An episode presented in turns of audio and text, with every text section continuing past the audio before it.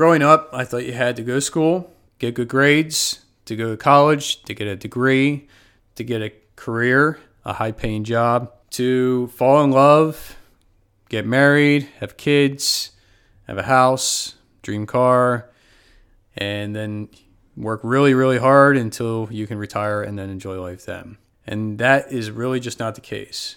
But that was how I looked at life, and that was my life's check mark, trying to check all those boxes.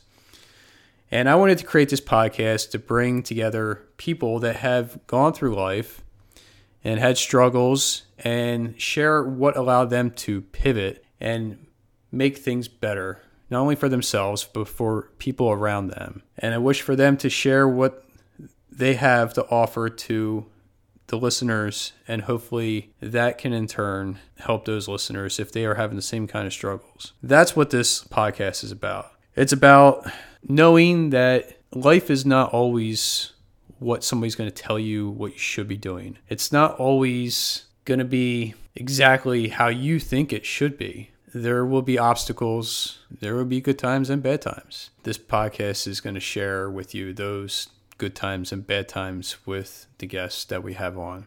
Some of the first guests in the episodes are interviewed live, and not much was edited on these episodes. They were inside a private group, and I wanted to make sure I shared them first with you for this podcast. Enjoy this podcast as we check off our own lives the way we want to.